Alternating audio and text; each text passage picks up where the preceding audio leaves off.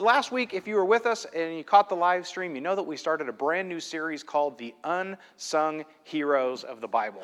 And this is just what it sounds like. We are taking some time over the next few weeks to just walk through some of the characters that maybe don't get the credit that they deserve, talk a little bit about their stories, and then talk about what can we learn from their stories. And we're going to continue in that stream here today. Just a quick recap in case you missed last week's sermon. We talked a little bit about the story of Ananias and how God used him in such a powerful way in the conversion of who we know now as Paul the Apostle.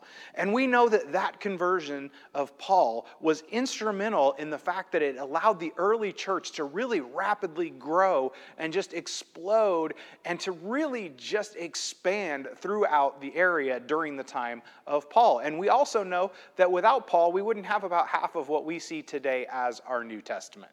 So we spent some time walking through Ananias. And the one thing that I really hope that you took away from that is is he said yes to God. And what I mean by that is if you know the story of Ananias or if you heard the story last week, he said yes to God. God asked him to do something that you and I would have been probably a little hesitant to do. And that was to go and to talk to this man named Saul, who was actively persecuting and killing Christians. And God says to him, Go, I want you to talk to this man. And yes, Ananias had a little bit of hesitation and went, hey, you know, God, this, this guy, he's kind of a bad dude. He does some really bad things. But he said yes to God, and God used him in a powerful way. So I hope you enjoyed that lesson, and we are going to continue this week with a story about Rahab. And I love the story of Rahab. And when I hear people say things like, the Bible's boring, I think to stories like this story of Rahab because this is an action story. This is a story that could be made into a movie and would probably be a blockbuster because there are so many intricate parts to this story. A matter of fact, I'm to have a hard time narrowing this down to one sermon, but we're to do our best. And we're to walk through the story of Rahab. And just as importantly, what can you and I learn from the story of Rahab? What can you and I walk away from her story and apply to our daily lives. So if you have your Bible, you're going to want to open up to Joshua chapter 2. That's where we're going to spend the bulk of our time here. But I want to just take a moment to walk through why I chose Rahab for this particular lesson when there's so many unsung heroes of the Bible. So just to name a few things, first of all, she was the great grandmother of Jesus. So she was in the lineage of our Lord and Savior. And to me, that makes her important right there all by itself. She answered the call. Or in this case, she opened the door. And we'll talk about the story here in just a minute, but, but she, she answered the call, just like Ananias did, and played a really key role in a very important story that we find in the Old Testament. She went from zero to hero. She went from somebody that nobody probably would have ever remembered or known anything about, and somebody that probably would have been destroyed when the walls of Jericho fell, to a very central figure who played an important role of the Israelites moving into the promised land.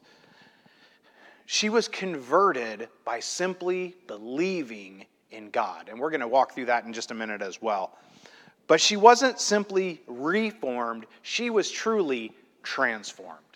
So I hope that you're as excited as I am to get into this story. And again, we're going to start out in Joshua, and we're going to read through uh, about the first 21 verses to give you an idea of the story and the background. And we'll kind of stop as we go and we'll unpack some of these really important things. And then we'll wrap up by talking about what are the different lessons that we as Christians can learn from the story of Rahab. So let's get started. In, in verse 1, we see it says, Then Joshua, son of Nun, secretly sent two spies from Shittim. It says, Go look over the land, he said, especially Jericho. So they went and they entered the house of a prostitute named Rahab and stayed there. Now, let me back up just a little bit. Let me give you just a little bit of background. In case you're not super familiar with the Old Testament, this is right after the death of Moses, who, as we know, had been leading the Israelites towards the promised land. And after Moses passes away, God talks to Joshua and basically says, Hey, you're for now, you're the new Moses. You're gonna, you're gonna take the people and move them into the promised land. So, as they're moving forward, he sends these spies out to take a look at the town of Jericho because they're getting ready to conquer Jericho, and that's a whole other story for a different day. But he wants to know what are we getting ourselves into here? What do we need to know? So, he sends these two people out, and right away, we learn our first little tidbit about Rahab. He sent them to the house of a prostitute named Rahab, and they stayed there. We've got a notorious sinner, right? A prostitute in a condemned city because we know that this city is about to be destroyed. And if you know your Old Testament history, you know the story about Jericho and walking around the city seven times and all that kind of good stuff. And again, we're not going to get into that this morning, but a notorious sinner in a condemned city. Now, I don't even want to get into the whole side story of when these two spies had to go back to their wives and tell them that they spent the night in the house of a prostitute. That's a whole other story for a different day. But What's important is to know who she was and where she was. And that was in the city of Jericho, which we know was a condemned city. So let's go ahead and move forward in our story. We're going to pick up in verse 2. It says, The king of Jericho was told, Look, some of the Israelites have come here tonight to spy out the land. It says, So the king of Jericho sent a message to Rahab Bring out the men who came to you and entered your house, because they have come to spy out the land. It says, But then excuse me, but the woman had taken the two men and hidden them. She said, Yes, the men came to me, and I did not know where they had come from. Let's jump to verse 5. It says, At dusk, when it was time to close the city gates, they left. Says, I don't know which way they went. Go after them quickly, you may catch up with them. It says, But she had taken them up to the roof and hidden them under the stalks of flax she had laid out on the roof. It says, So the men set out in pursuit of the spies on the road that leads to the ford of Jordan. It says, And as soon as the pursuers had gone out, the gate was shut. It says, Before the spies lay down for the night, she went up onto the roof. And here we read in verse 9, it says, and said to them, I know that the Lord has given you this land, and that a great fear of you has fallen on us. It says, so that all who live in this country are melting in fear because of you. See, Rahab understood the ramifications of what was about to happen. And the people knew, because we'll see a little bit later, they had heard the stories of what had been happening as the Israelites moved into these new places. She knew what was about to happen and she knew what was going to take place, but she had fear of the judgment that was coming to her and her city. See, she had this healthy respect, right, for God and who He was and what He was capable of doing. And she had a fear of judgment. And, and I love that last part where it says, So that all who live in this country are melting in fear because of you. Have we lost that? Have we lost that fear or that sense that judgment is real? and that heaven and hell are real places, and that someday we're going to have to stand in judgment and answer for the things that we've done, and we're very real, realistically going to go to one place or the other. I don't say that to scare you. I don't say that to preach fire and brimstone. I say that because I feel like in talking to people that we've lost that sense of reality that someday we too are going to melt in fear of our Maker as we stand before Him to find out where we stand in judgment. Let's continue with our story in verse 10. It says, We have heard how the Lord dried up the water of the Red Sea for you when you came out of Egypt, and what you did to Sihon and Og, the two kings of the Amorites east of the Jordan, when you completely destroyed. It says, When we heard of it, our hearts melted in fear, and everyone's courage failed because of you. For the Lord your God is God in heaven above and on earth below. See, she may have been a prostitute in a condemned city, but she believed in God and who he was. The end of it says, For the Lord your God is God in heaven above and on earth below. There was no doubt in this woman's mind that the God that these spies were serving was the one true and living God. And we've got to have that same conviction in our lives, right? That there's no doubt in our minds of who God is and that He truly rules the heavens and the earth. Let's go ahead and jump forward to verse 12, where it says, Now then, please swear to me by the Lord that you will show kindness to my family because I have shown kindness to you. Give me a sign that you will spare the lives of my father and mother, my brother and sisters, and all who belong to them, and that you will, you will save us from death. Jump ahead to verse 14. It says, Our lives for your lives, the men assured her. If you don't tell what we are doing, it says, We will treat you kindly and faithfully when the Lord gives us this land. So she let them down by a rope through a window, for the house she lived in was part of the city wall. A couple of really key things here. She not only asked for her own safety, but the safety of her entire household. Because, see, she cared about her family so much that she wanted to make sure that they would be saved as well.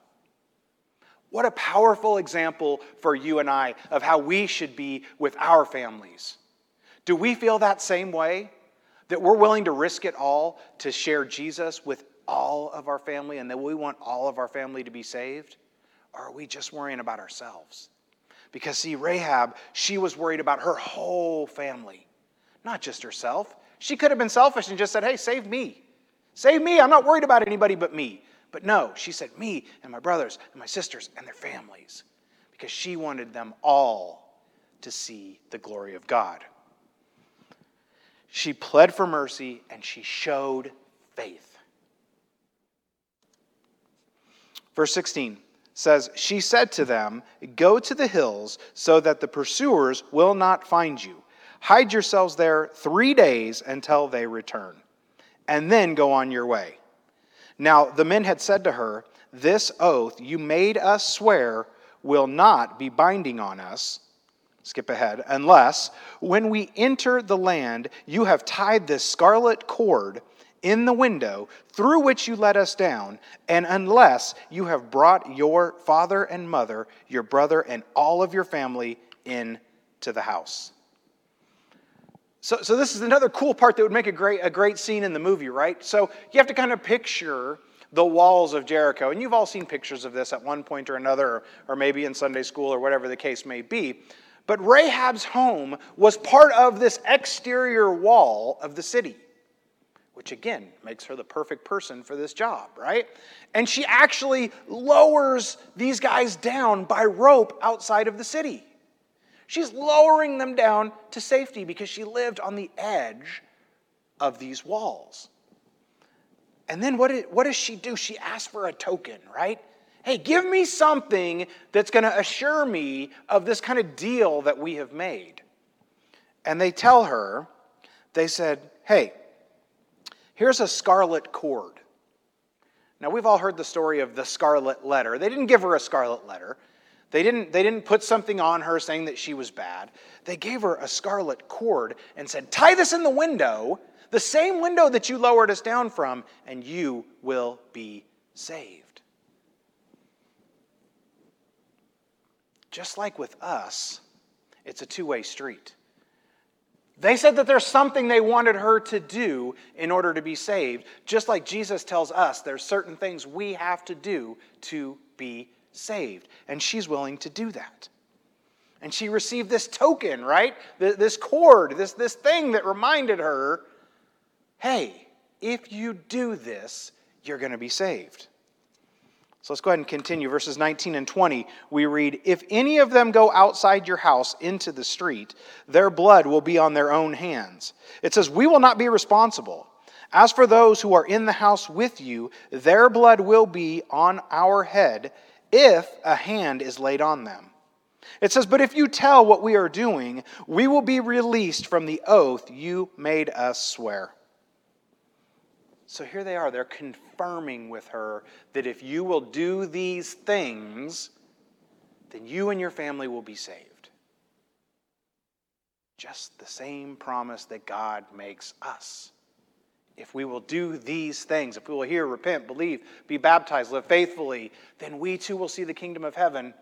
They're making the same kind of deal with this woman of the night from Jericho. So let's look at verse 21. It says, Agreed, she replied. Let it be as you say.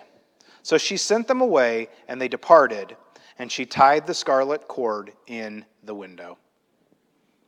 She demonstrated her faith by tying that cord in the window. She's saying, Yes, I have faith that everything is what you say it is by tying it in the window. If you had to sum up this story of Rahab into just one word, it would be faith. She had faith that God was who he said he was. She had faith that he had sent these two people to her home. She had faith that if she did exactly what they asked her to do, that she would be saved.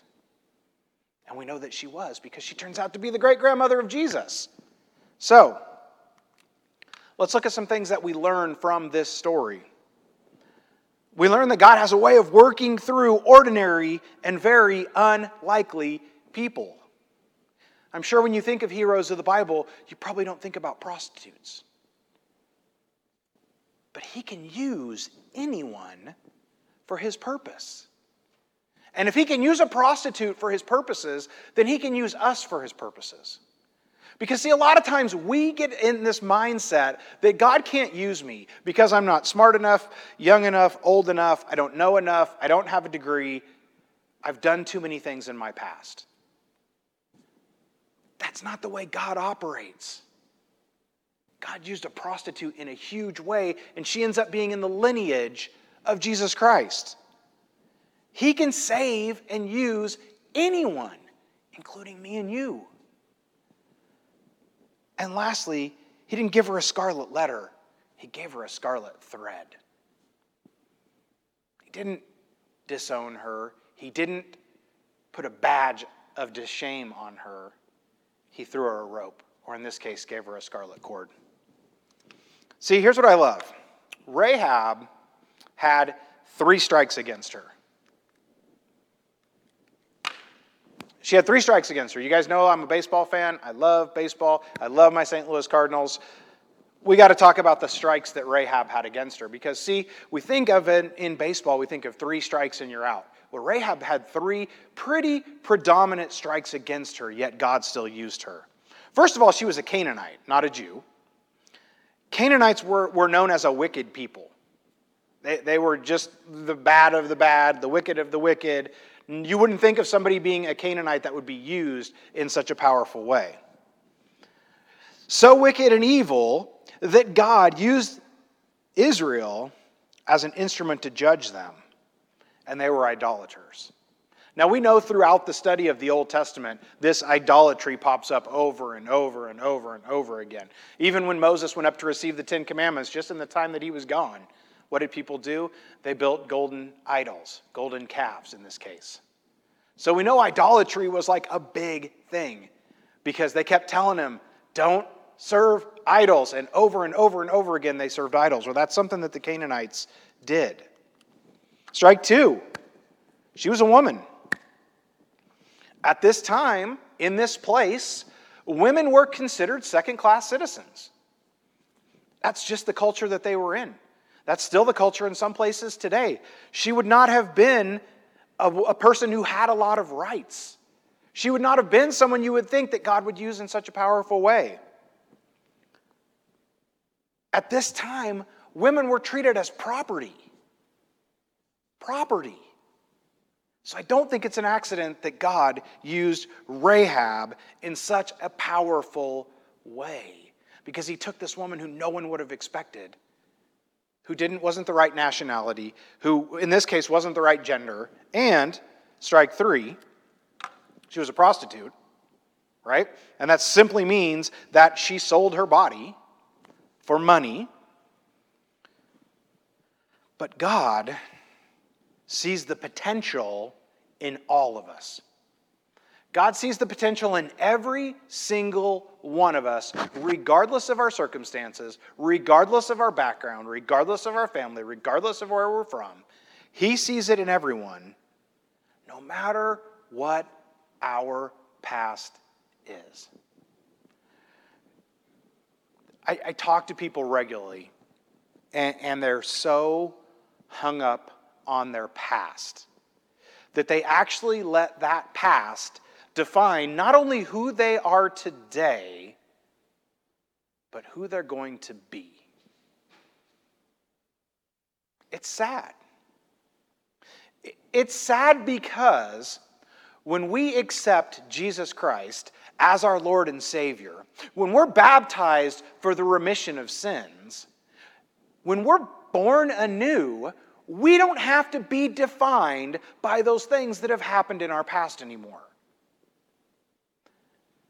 And when we do, when we let those things define us, we're basically saying that Jesus went to the cross for no reason. Because, see, Jesus went to the cross and he suffered and he bled and he died so that you and I would not be judged by the mistakes that we make. So, I want to encourage you this morning if you don't hear anything else that we talk about here this morning, if you don't have any other takeaway from this morning's lesson, don't be defined by your past because you don't have to do that anymore. That's the whole idea of a new life in Jesus Christ is we don't have to be defined by our past. And thank goodness that we don't. Because I have a past just like you have a past, and I've made mistakes just like you've made mistakes. But we don't have to be defined by that because we have the hope of an eternal life in heaven because God loved us enough to send his son. Powerful reminder Rahab had all of these things going against her Yet she still had a great redeeming factor, and that was her faith. She believed through it all in God to the point that she was willing to risk her own safety and her family's safety to hide these spies because she believed that God can and will save her. Again, to me, the story of Rahab in a nutshell is faith. Do you and I have that same faith? Do we have that dangerous faith? Do we have that faith where we're willing to risk it all for Jesus Christ? I hope that we do. I pray that we do. Because Rahab had that kind of faith and was willing to do whatever it took to prove her faith in God.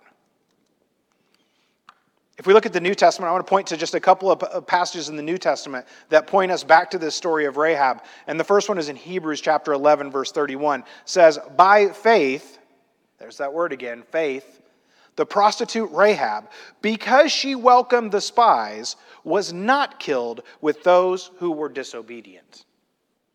Again, by faith she was spared. We can also look at James chapter 2 verse 25. James 2 25 says in the same way was not even Rahab the prostitute considered righteous for what she did when she gave lodging to the spies and sent them off in a different direction. See, we know we're, we're referring back to our story, and we know at the end of the story when she lowered them down, she basically told them, hey, the, the guards are going that way to find you, and you need to go that way, and you need to hang out for three days so that you won't be caught.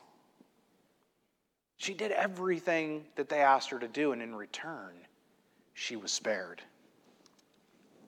Let's look at some other lessons that we learned from Rahab. And this isn't even all of them. This is a pretty big list. And I'm sure when this pops up, you're thinking, wow, that's a lot of lessons. There are so many powerful lessons from this story. And we're not going to take the time to go into all of these, but I want to just hit some of the highlights for you. The effects of faith in a sinner. Rahab was a sinner. You and I are sinners. But do we have that same faith that she has? The true token, you see, remember in our story, Rahab wanted a token, right? Our token is in God's assurance of salvation and an everlasting life. The works of her faith were evidence by assurance, concern for others, and faithfulness. Are we exhibiting those same things? Assurance that God is who He says He is and that He has a plan to save us with Him in heaven? Are we worried about our family? Are we worried about others? Are we spreading the gospel? And are we being faithful despite the hard times that we find ourselves in. The blessings that God gave to her faith were deliverance from destruction, a place among God's people, and the honor of being in the genealogy of Jesus Christ. Rahab's faith was rewarded, just like our faith is rewarded. So here's our takeaways from today God can and will use anyone in a powerful way to advance the kingdom. He can and he will. But just like we talked about last week with Ananias, is we have to say yes. We have to look for those situations where God is placing people in our lives that need our help. We have to be willing to say yes. Even though that person may not look like us and talk like us and think like us and worship like us and vote like us, it doesn't matter. We have to be willing to say yes because He can and He will use you, but you have to say yes. The second thing that I want you to take away from today's lesson is we, lived in a, we live in a doomed city just like Jericho. We, we may not live in a, in, in a gated city surrounded by walls, and it may not be the exact same things that were going on in Jericho. But look at the things that are going on around us. Look at the things that society is deeming acceptable that go exactly contrary to what God's word teaches us. And tell me that we're not in Jericho today. Tell me we're not in Sodom and Gomorrah today. We're in a doomed city too. And we have to make sure that our faith sees and accepts the way of salvation, just like Rahab did. Her city was about to be destroyed. I don't know when our city is going to be destroyed. The Bible teaches us that we don't know when the time or the place is that Jesus is coming back. But are we staying faithful to God just like Rahab did? Do we have that same faith? Are we still working for God? Are we still working to save our families? Do we have the faith that Rahab had? And that's the question that I want to leave you with this morning. Do you have the faith that this prostitute that lived over 2,000 years ago had, and she made a lasting impact on the world. Here we are, 2,000 and something years later, still talking about her example and still talking about a laundry list of things we can learn from her. We're in Jericho, we're in a doomed city, and our faith in Jesus Christ is the only thing that can save us. Our faith that He is who He says He is that he did what he said he would do, and that he wants to share his home with us in heaven one day. Maybe this morning you have never had the opportunity to be baptized, so that you too can have a piece of that salvation, so that you too can have your past put behind you. Please reach out. We're more than happy to make an appointment for you. We will bring you up here to the church or wherever you'd like to go to be baptized, and we'll baptize you for the remission of sins. Or maybe you have. Maybe you have committed your life to Christ but you've lost that faith, that faith that Rahab has, please reach out to us. We'll be happy to pray with you and pray for you and help you find that relationship once again with Jesus Christ. I want to give you the opportunity now to think about those things as we sing the next song that we have selected. Throughout the endless ages, you will be crowned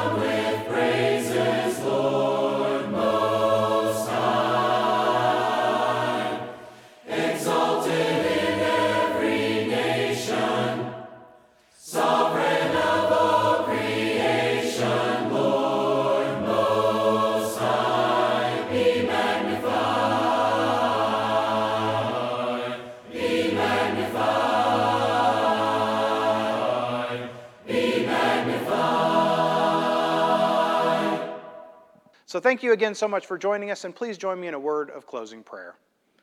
Dear Heavenly Father, we thank you so much for this opportunity that we had today to come together in this virtual space and just spend some time singing praises to you, praying, taking communion together, and spending time in your word. And Heavenly Father, this morning, as we get ready to go our separate ways and go about our week ahead, we pray that you will just help us to have the faith that Rahab had. Heavenly Father, we thank you so much for all that you do for us, and most of all, we thank you for sending your Son, not because we were deserving, but out of your love for us. It's in Christ's name that we pray. Amen. Well, thank you so much again for joining us. We look forward to seeing you all next week. Thank you. Let the king of my heart be the mountain where I run, the fountain I drink from. Oh, he is my song. Let the king of my heart